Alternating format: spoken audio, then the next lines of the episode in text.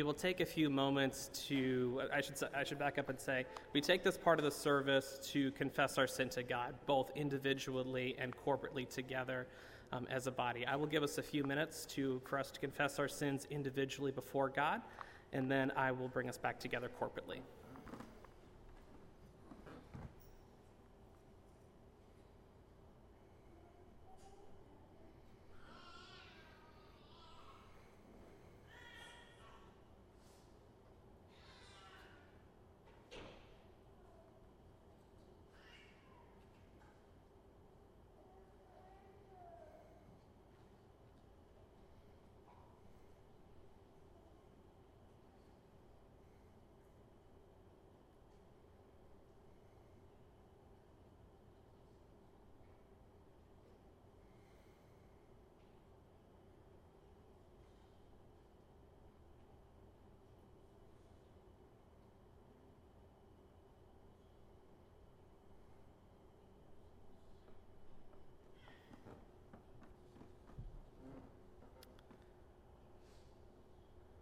Father God, we confess the things that steal our time and our attention away from you, the things that draw away um, our love into other things happening into our lives. Lord, we pray and ask the Holy Spirit to uh, quicken our hearts and minds, bring awareness to those things, and to respond as the example that Jesus gave us to love you and serve you with joy, with joy and gladness. In your name we pray. Amen. Please join me for the profession of our faith. This comes from Matthew chapter 5. And please join me. For if you love those who love you, what reward do you have? Do not even the tax collectors do the same? And if you greet only your brothers, what more are you doing than others? Do not even the Gentiles do the same? You therefore must be perfect, as your heavenly Father is perfect. Um, at this time, we will take up our tithes and offerings. There are a couple different ways to give. There's a black box at the back of the at the back of the sanctuary there, and there's also multiple ways to give online, um, which are detailed in your bulletin. If you are if you are visiting with us at Deep Run Church and you've been coming for a few weeks and you're not a member, please do not feel any obligation to give. Please let this service be a blessing to you and to your family. But if you are a member of Deep Run Church or consider Deep Run Church to be your home, please give as God has enabled and directed you to give. And let us pray. Father God, we praise you and we thank you as we return um, our t- as we return our tithes and offerings. Lord, you have blessed us abundantly in this church, um, both as a body and individually with our families. Lord, we return these things to you as an expression of love, as an expression of worship, um, with thankfulness and gladness. Lord, we lift up um, the great amount of suffering that's happening in the world with wars and conflicts and sicknesses, uh, the things that are happening not only within our country, but also across the world as well. Lord, I also lift up the, the needs of our congregation in terms of sickness and um, health issues that are happening. Lord, we ask that your hand of peace and your healing would be upon those situations, that you would give hope and joy and love to the people in the midst of their circumstances, and that they would feel your presence there in, in, your, in their lives. In your name we pray. Amen.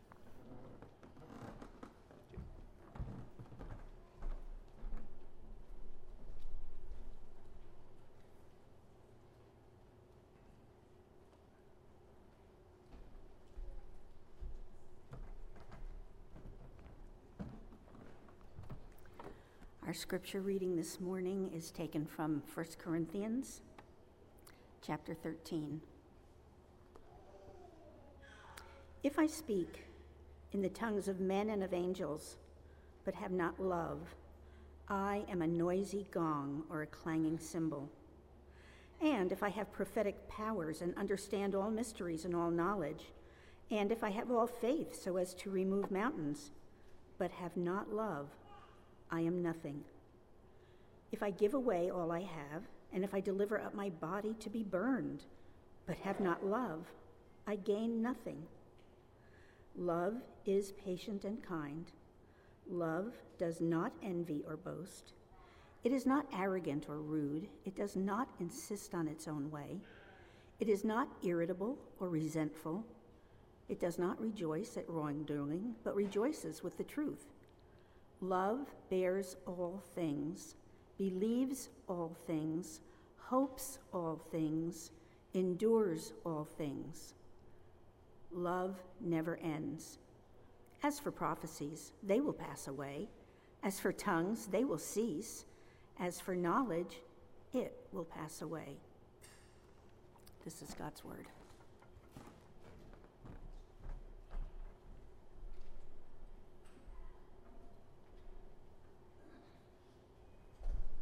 Are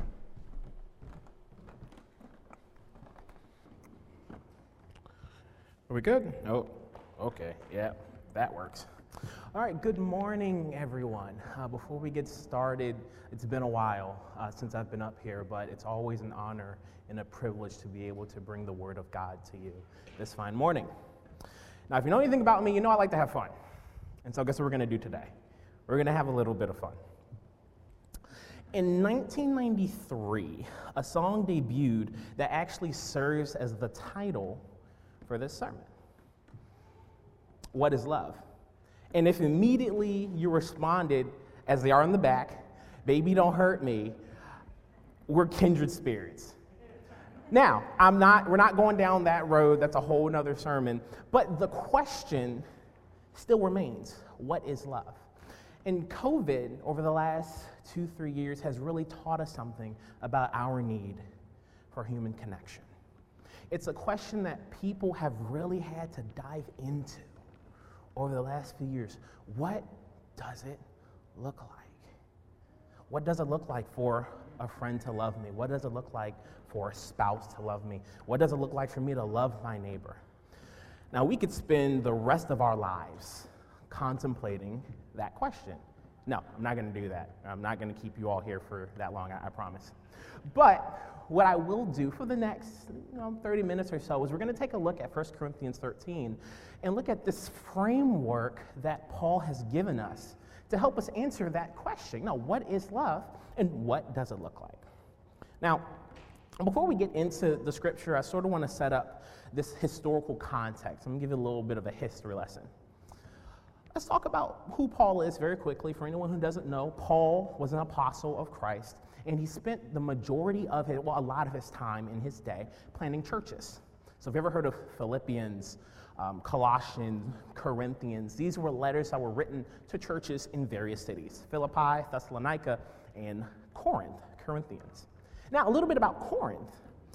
If you look at a map and you look at Greece and you drive west about an hour or so, you'll run into Corinth, right? So Corinth sits on a coastline. It's by water. So back then when Paul was there, you know, he's working as a tent maker while he's planning all these churches. Paul's got to eat. Brothers got to eat. Brothers got to have clothes, need some money. So he's working in Corinth. Now, because it's on the coastline, it's a business hub, right? People are trading, ships are coming in, but not only is it a business hub, it's a social hub. So while he's preaching the gospel, talking about the one true God, he's also diving in to the culture, this, this Greek culture. He's having conversations with people, figuring out, you know, what do you believe? Do you believe in there's one God or do you believe in many gods? Some of them believe that there was a pantheon. I don't know if you all are going to recognize any of these names Zeus, Poseidon, Hades, a lot of them belong to a culture that surrounded these different gods. So he's learning about them. You know, how do you worship? There's a temple in Corinth, in, in Acrocorinth, which is just the highest point of Corinth that's dedicated to a goddess. That what would happen is that the people who served would come down from this temple and come to the shoreline and take people back up to serve their goddess. So they had their own culture, and Paul is trying to tell them or inform them of the message of the one true God. So when he writes Corinthians, he's not writing it in an echo chamber. He's not sitting there going, hmm, what are some things that maybe would be important? Maybe we'll talk about love. Maybe we'll talk about spiritual gifts. Ah, who knows? No, no, no, no. He's writing this out of experience. He's immersed himself in their culture, And when the church is there, he has a pretty good idea of some things that are going to happen. And so here we are in 1 Corinthians 13, where he talks about what is love. Because the church back then and now is called to love, both inside and outside. And because Corinth was situated in a culture that probably didn't agree, no, did not agree with what they believed, you probably need some instruction. How do you love people you don't agree with? How do you love people that have ideas that are counter to yours? What do you do? And that's where we find ourselves in 1 Corinthians 13. So let's go ahead and hop in. Let's have a little bit of fun. The first thing he does before we even get into what is love, he starts to call people out, and I love this. He says, If I speak in the tongues of men and of angels, but have not love, I am a noisy gong or a clanging cymbal. Now, if you're wondering what is he talking about, tongues of men and of angels, I'll, I'll, I'll back up for a moment. In chapter 12, these are what you call the manifestations of the Spirit. Some people in, in some denominations refer to them as spiritual gifts. And here specifically, I don't know if anyone's heard of speaking in tongues. He's talking about that. But he's saying that, you know, if you have this gift, you know, preaching tongues, great. But if you have not love, you're a noisy gong or clanging cymbal. Why is that important? He's setting a precedent. You can have spiritual gifts and use them, but they not, they're not loving. Love is not automatically tied to having the gift. You can be a preacher and preach and have no love whatsoever. You can be Kirk Franklin's backup singer and have no love. You can be a prophet and have no love. It's, it's not an automatic, I'm a Christian, therefore everything that I do instantly, oh, it's loving just because I did it. No, no, no, no. He cautions them against that. The first thing he does is says, when you're a Christian, here's some ways, here's some things you're going to be given from the Spirit for the common good, for other people.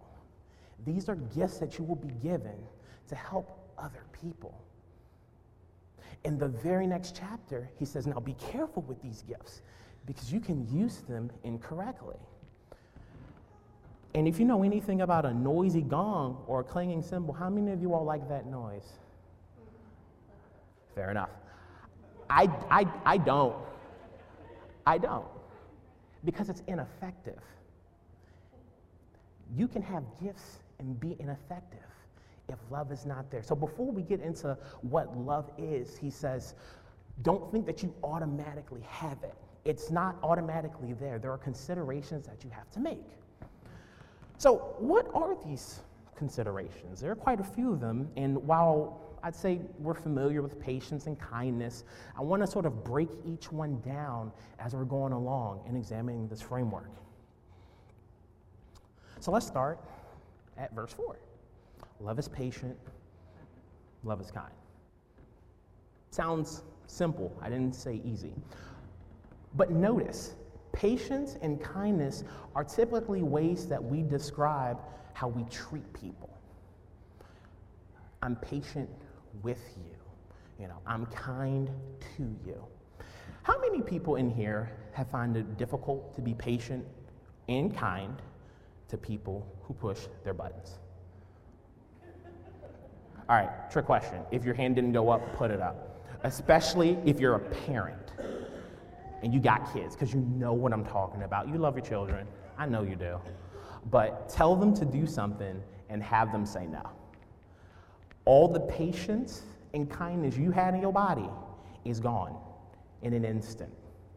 Your body heats up a little bit, you have the fight or flight, and you're trying to make sure that you're a Christian, but you just kind of want to be like, What did you say to me? Ma, I love you. But I remember those conversations we had. What? And it's like, it's a challenge. And you sit there and you're, you, don't know, all these feelings are coming up, and you're like, I love you, but I, I'm running out of patience. And it's someone that you love. You care for them deeply, but they got you to that point. Now, that's what can happen when it's people that you care for. Imagine people you don't like. That person that cut you off in traffic, you're trying to get over to the next lane and they merge too, and you're trying to get past them, and it's like their, their, their one goal in life is to make you miserable. That coworker that's getting on your nerves, how much harder then is it for us to be patient kind with people that we don't like? It's not easy. No, no, not at all. And yet, what you notice is that we're still called to do it. How many of us are patient with God all the time? I'm not. How many of us show God the kindness that He shows us all the time? I'm not. I don't. When Jesus was walking the earth and he was patient and kind with people, notice that what he did, it, he was not patient and kind to them based on how they treated him. That's not what it was rooted in.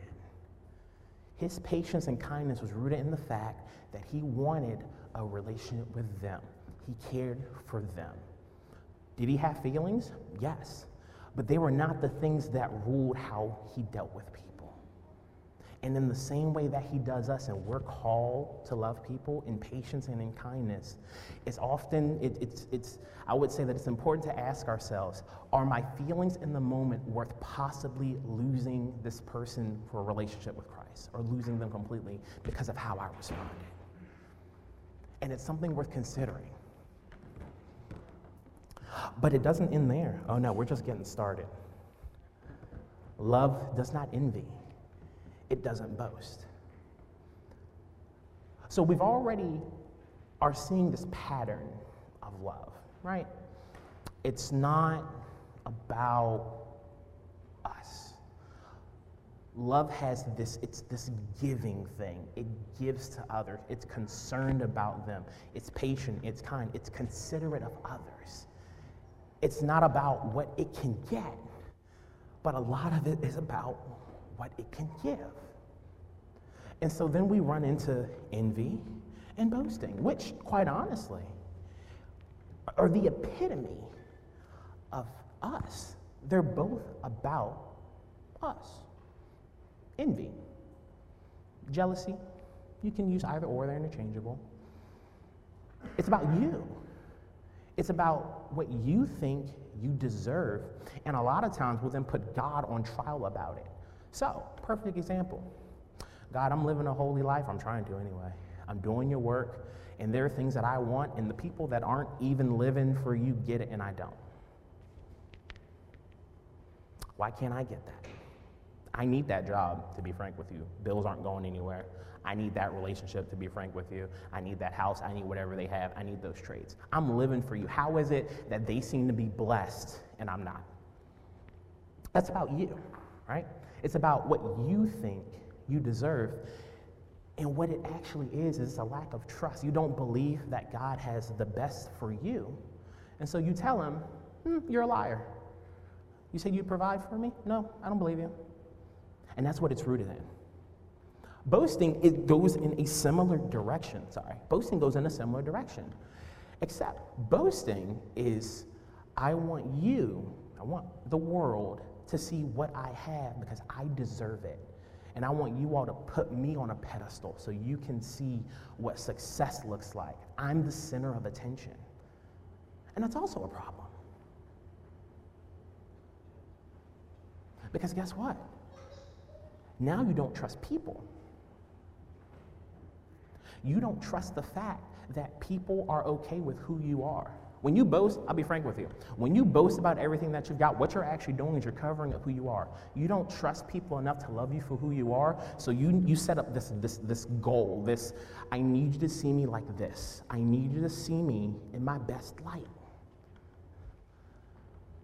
And it's fake.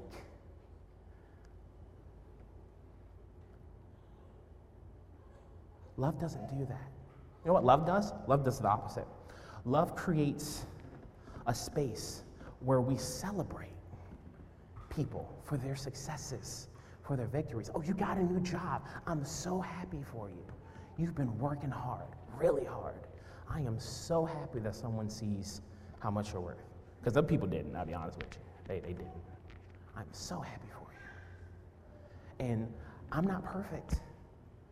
I, I, yeah, sure, I've got stuff, but this is just covering up some stuff that's going on inside of me. I'm not going to cover this up. I'm not on the pedestal. I'm not perfect. My life is not the greatest, but I want you to take me for who I am. Love creates a space where people can be who they are.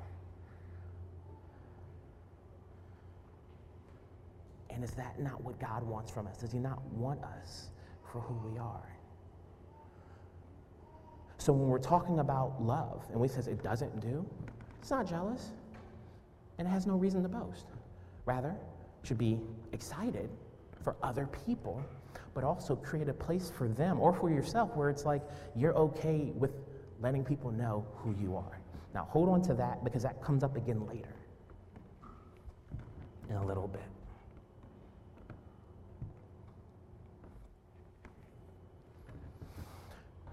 Dishonor. Love does not dishonor others. You know, I'm, I'll call out my dad for a minute. I love him, but we used to have this discussion all the time when I was younger about what it meant to dishonor someone, whether if someone older told you something and you disagreed, was that dishonorable? And I don't know the resolution we came to. I, I, love them to death. But what I am going to tell you, especially nowadays, is that dishonor and disrespect don't have anything to do with whether or not you disagree with somebody. Guys, you can disagree with someone, disagree with their lifestyle, and still respect them, and still show honor to them. And honor is not given because of someone's position. Oh, sometimes it is, but as a default, you honor people simply because they're people. We were all created in the image of God. And that, in and of itself, is enough, should be enough motivation to honor somebody, regardless of the position that they find themselves in. If you need proof of that, we can go somewhere. In John 8, there's actually a story about this.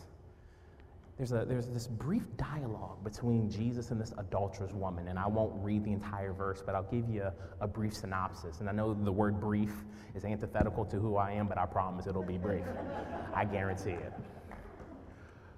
So in John 8, Jesus finds himself in a temple, oh. up there preaching, teaching, doing his thing. You know, he's got a crowd around him. Ooh, go Jesus, yeah, yeah. Or maybe not, maybe they're angry with him. I don't know.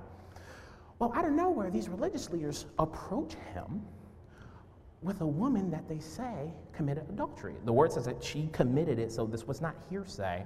She was guilty. And they present her publicly. This is a public forum, it's not in private. He's out teaching the people, and they bring her and publicly charge her and say, She committed adultery. According to the law, she should be stoned. Hey, Jesus, what you got to say about it? Well, he could have done a few things. Technically, according to the law, he could have ran with it and said, Yeah, according to the law, that's true. But he didn't. He did something rather peculiar. He did two things that were peculiar, I guess. The first thing he did was kind of he did nothing, ignored them for a little while, and he starts drawing in the sand. Um, when I go to heaven, the first thing when I ask him is, What did you draw? Because it, it never says. That's a side note. I just find that really funny. But eventually, he says, and quite a few people might recognize this, but let ye without sin cast the first stone. Well, if they were honest about it, they'd realize that, oh, I don't fit that bill. And they did. So one by one, they left. And eventually, it's just Jesus and this woman. And, you know, they're just kind of sitting there, and he starts talking to her, and he says, Hey, where'd your condemners go? Is there anyone here to condemn you? And she says, No. And then he says the oddest thing. It was, it was filled with so much grace and so much hope. He says, Neither do I condemn you. Now go and leave your life of sin. Here's the kicker, though. Here's, it's not the punchline, but she was guilty. Like I said, this wasn't hearsay. This wasn't a, I'm accusing you of something that you didn't do. No, she did it. Al says that she was guilty. And it would have been well within his right, his authority, to have invoked the law. But he didn't. Why? He cared more about her life and the life that she would live and the relationship that had opened its way up to her over his right to be right the honor came when he looked at her and said, You've done some stuff. He didn't actually say this, but you know, to paraphrase, you've done some stuff. You found yourself in a, in, a, in a hard position, I get it. but I'm not going to sit here and hold that against you. Now, he did not affirm what she did. He did not tell her, go and do it again. No, he didn't do that. That's not in the Bible. He said, go and sin no more. So there was correction involved, and that's okay. But the way he did it took her into account, took her situation, took her life into account, and he says to her, go and sin no more. In the same way, we ourselves can do that in this culture. I know there are things going on. I know their, their culture is doing this and is pushing this agenda, oh, this person believes this and believes that, and oh, that's not biblical. I get it. So did Paul. He got it too. The church in Corinth was not surrounded by a group of people who believed what they believed. This was, this was their daily life. And it was worse back then because you know what they had to do? One of the hardest things you ever had to do in your life, they had to talk to their face. There was no typing behind a screen where they could hide their screen name and then post a Bible verse and then shut it down. They had to look someone in the eye while they're telling them, I don't believe what you have to say. Your beliefs are a sham to me. But we're still called to honor people. Not because we agree with them, but because just like you and me, they were also made in the image and the likeness of God. And sometimes it is hard to remember that. When someone brings an issue to us and asks us what we think, it's, oh, what would you would do? The first thing sometimes we want to do is to pull out the right Bible verse and say, well, you shouldn't do that. Well, I get that.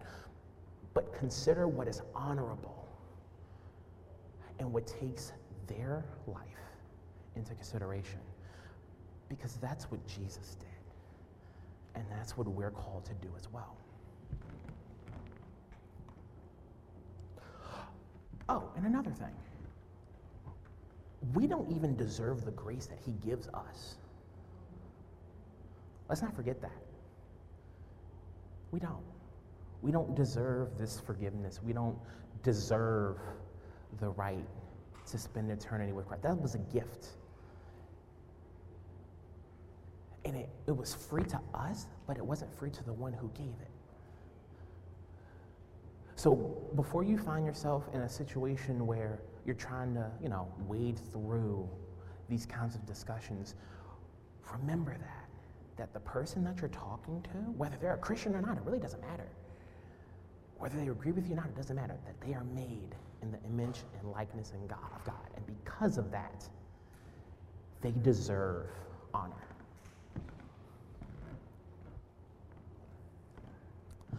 Self seeking, it's not self seeking. That is just a trait, as we've already talked about, right? Love is not about me, it's not about what I can give. I mean, it's not about what I can get. We have needs, there's nothing wrong with that. I'm not saying you shouldn't have needs, we should. There's nothing wrong with that. But it's not about take, take, take. Love pours out of. That's something to always remember. And it's not easily angered. Patience and kindness. You keep those together, it gets a little bit easier. I'm not saying it's, it's easy, but it gets easier the more you know about it. Now, here's a hot take. We're probably, as we're going through these descriptions and this, these attributes of love, we're probably coming on to uh, one of the most difficult, one of the most controversial, I would say. It keeps no record of wrong. Love forgives. Now, before I tell you why that can be controversial, I just want to make sure that we're all on the same page of what forgiveness actually is. Forgiveness is not, I'm sorry, oh, I accept your apology. That's not, that's not forgiveness. It sounds like forgiveness, but it's not. How many people here have student loans? If you didn't, God bless you. I can now use help with mine. But what forgiveness is it is when a debt is owed, but the creditor, on their behalf, says the debtor owes nothing else. It's not just, oh, it goes away. There's a distinction. Forgiveness isn't, oh, it just goes away. Forgiveness is the creditor says to the debtor, I consider this debt paid. I'm going to pay what you owe, and you are no longer obligated to return it to me. Now, why is that controversial? Why would I say that this is controversial? That sounds great. Well, some people would believe that forgiveness is a carpet, that people can do whatever they want and say whatever they want, turn around and be forgiven, and then not do anything else. I don't know if you all have ever heard of that, but it's, it, some people think that forgiveness is just a free ticket. Like, oh, you're supposed to forgive so people can do whatever. No, that's a different sermon, so I won't get into that. You can set boundaries after forgiveness to protect you and your family. So don't, don't believe that. But you always have the ability. You, you don't have to see them, they don't have to be in the same room at all. You have the ability in your head and in your heart to say to anyone that has wronged you, whether recently or 20 years ago, I will no longer allow what you did to me to control what I think or what I do. The debt that you owe me for what you did, you did it. It's owed. Let's be honest. The debt is owed. You did it. But the debt that you owe me, I am relinquishing my right to it. I'm giving it up. And if you find that hard, congratulations. It is. If you find yourself saying, well, why should I do that? Then let me ask you a question. Why should Christ forgive you?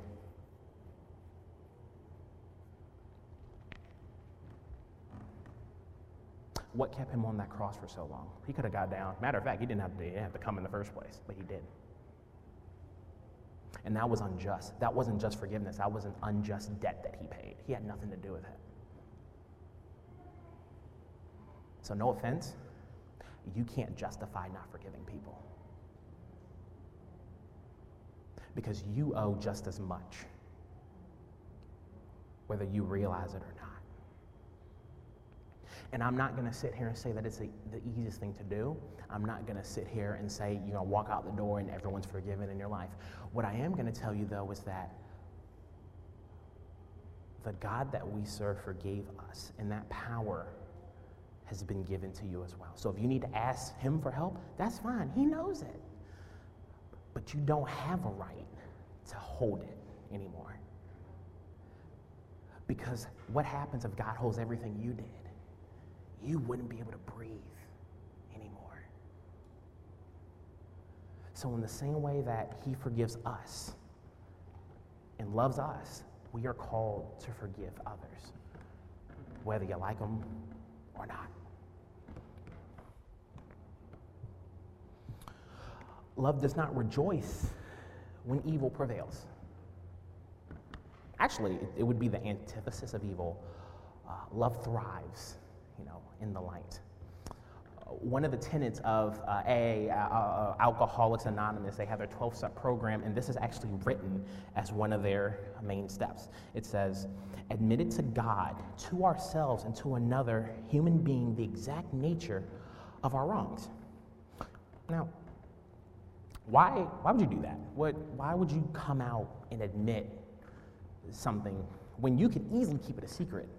A sin you're struggling with, you can easily keep it to yourself.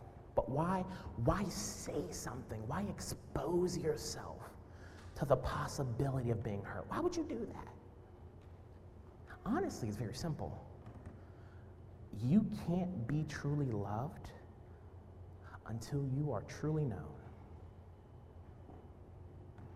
Darkness has a way, that's literally what it does. It, it, it covers things up. And sure, they hide.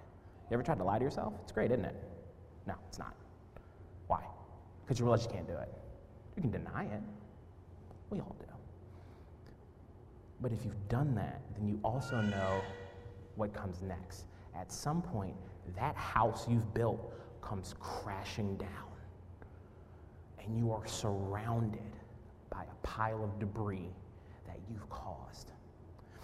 There, there's an ode, a quote that's actually coming to mind. Someone said that um, every house has a lot of rooms, And in every, every, every house has a lot of rooms, and one of the rooms is a dirty closet. And what we'll do is that we'll shove stuff in it. And we'll keep it closed, you know. We'll shove stuff in it. After a while, the, the smell goes through the house. But the way the closet gets cleaned is you open it. You don't let it sit there. You don't let it fester. Because you can't get healed if no one knows you. Is that easy? No, it's a risk. Oh, it's a big risk. Some of us have been, the last three years, we've seen this. We've seen people, we've seen people, you know, sort of, I guess, what you want to say, share the best of themselves. This social space that we've created is all about your best self, living your best life. Well, the issue with the best life is it does this. And a lot of times, it's actually doing this. But if I show you the best of me, you never have to see the worst of me. But then that's not really you. That's just a facade. It's fake. And then that's what you get. You get fake love. It's not real because it's not you. And that's not what God wants for us. Matter of fact, Jesus says this. He says, uh, It's not the healthy who need a doctor, but the sick. I've come to call the righteous. I've, I have not come to call the righteous, but sinners. Now, some people think being sick is bad. No, no, it's not fun, but I'll admit, if I go to the doctor and they know that I'm sick, at least I don't have to fake like I'm well. There's a, there's a burden lifted, right? When you, they know something's wrong with you. I have, my friends will tell me, I know I'm crazy. And while that's, that's a joke, there's something freeing when someone knows that you're struggling. It's hard, but you know that the mask can go off and you can just be you and they see you for who you are and they can love you for who you are. And that's what God wants. He's calling the sick. He's like, and I know, and he knows it. He's like, I know you're sick. You, you don't have to hide. Stop it. Stop trying. Really? You're, I'm okay. No, you're not. And I know it. And I want you like that because I want to be able to come into your life. I want to be able to come into your house, open that closet, see the dirty laundry, and help. I'm not there to ridicule you, I'm not there to dishonor you. I'm there to serve you. Why? Because I love you. And that can be hard to wrap our mind around. This idea of service, love serves. That's what it is. In a nutshell, it's service. It's pure service for the intent of the other person, for their benefit, for their wellness. It's not about you, it's about them.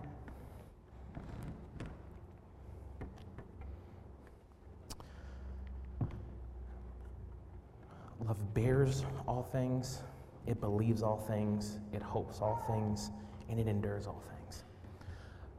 Suffering, bearing suffering, believing, hoping, and enduring. That sounds familiar. Someone's done that for us. I think we know who it is, but if you don't, that's what Christ did. On that cross, when he was sitting there, he bore all things for us on the cross. And right now, he sits at the right hand of the Father, believing and hoping in us and interceding praying on our behalf and things that we don't even know we need. He's looking out for us and saying, Because I love you and because I know you, I know what you need. He endures and he waits patiently for us to accept the call to be with him and to give him permission to love us fully. Love never.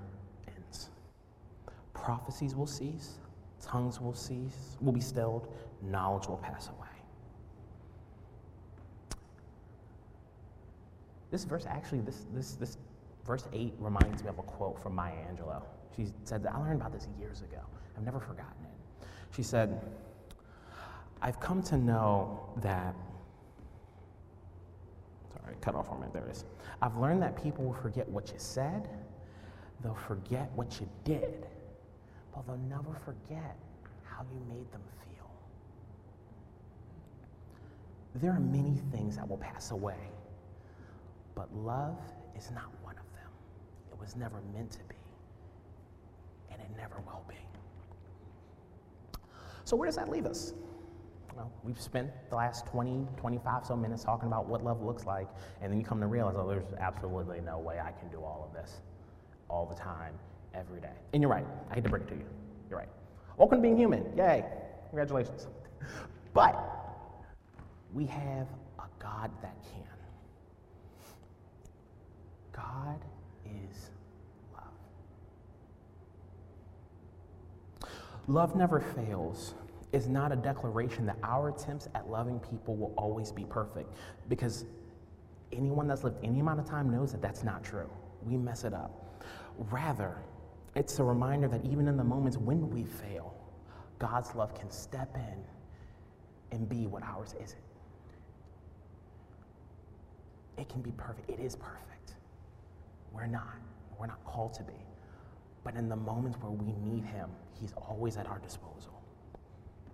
And if you find that hard to do, to love, like I said, congratulations. You're beginning to understand what love actually is. It's hard, but it's so worth it. When Christ was tempted in the desert for 40 days and had an opportunity to bow to sin, he refused because he was not thinking about himself. When Christ was praying, asking for the cup of wrath to be taken, and then he says, Not my will, but your will be done he was not thinking about himself. When he was hanging on the cross, unjustly, arms extended, nails in his wrist, being ridiculed and suffering for things he didn't do. And then he asks for the people that put them there to be forgiven. The Lord, forgive them, for they know they don't know what they're doing. He was not thinking about himself, he was thinking about us. I'm going to leave you with a thought, if I may. If not for any other reason, we should choose and strive to love others. Because despite all of our imperfections, Christ loves us anyway. And if he can love us, then we can choose to love others. Amen?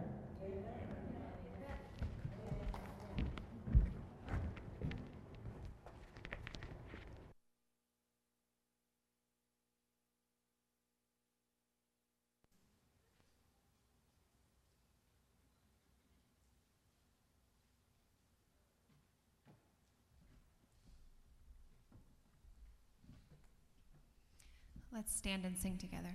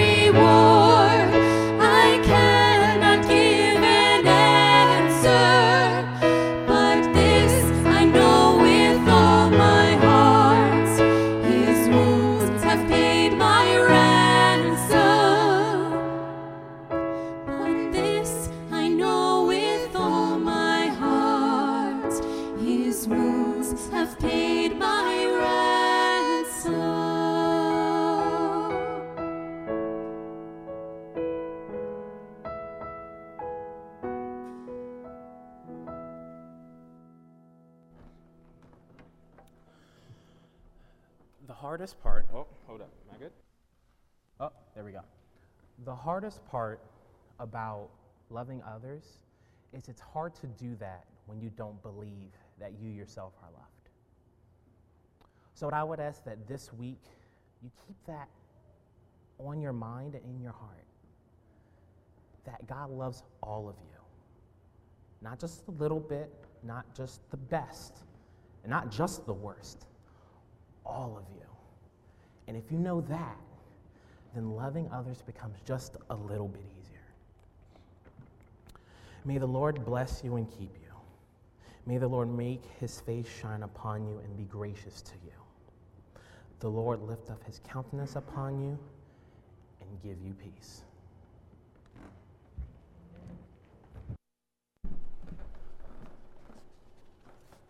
Just a few announcements before we leave. And I would like to say for this entire body how much we appreciated your sermon this morning, Dejan. Uh, as we listen to you, it's. As we listen to the words, we were filled with what you were saying from the heart. And that is what matters to all of us saying it from God's heart. So thank you very, very much. Just a couple of reminders. Um, I'm not going to turn around and look at the screen. I'll just give them to you in the order that, they're, that I have them. Um, first of all, uh, we all received uh, an email this week uh, telling us about the change in the giving platform. And um, if you've read that, I think it's very self explanatory. If you have any questions about it, though, give Steve White a call, send him a text, send him an email. He has the answers for all of us in that regard. Second thing I wanted to bring to your attention is the fact that the men's retreat this fall, the applications are coming in well. We have 15 men, as I understand it, who have stepped forward and said, I want to be there and be part of this. And uh, we have until mid August to complete that cycle. And so uh, the, the time is running out, the slots are running out. So, those of you who would like to be part of that process in September and, uh, and the first day of October, uh, you need to be mindful of getting your applications in.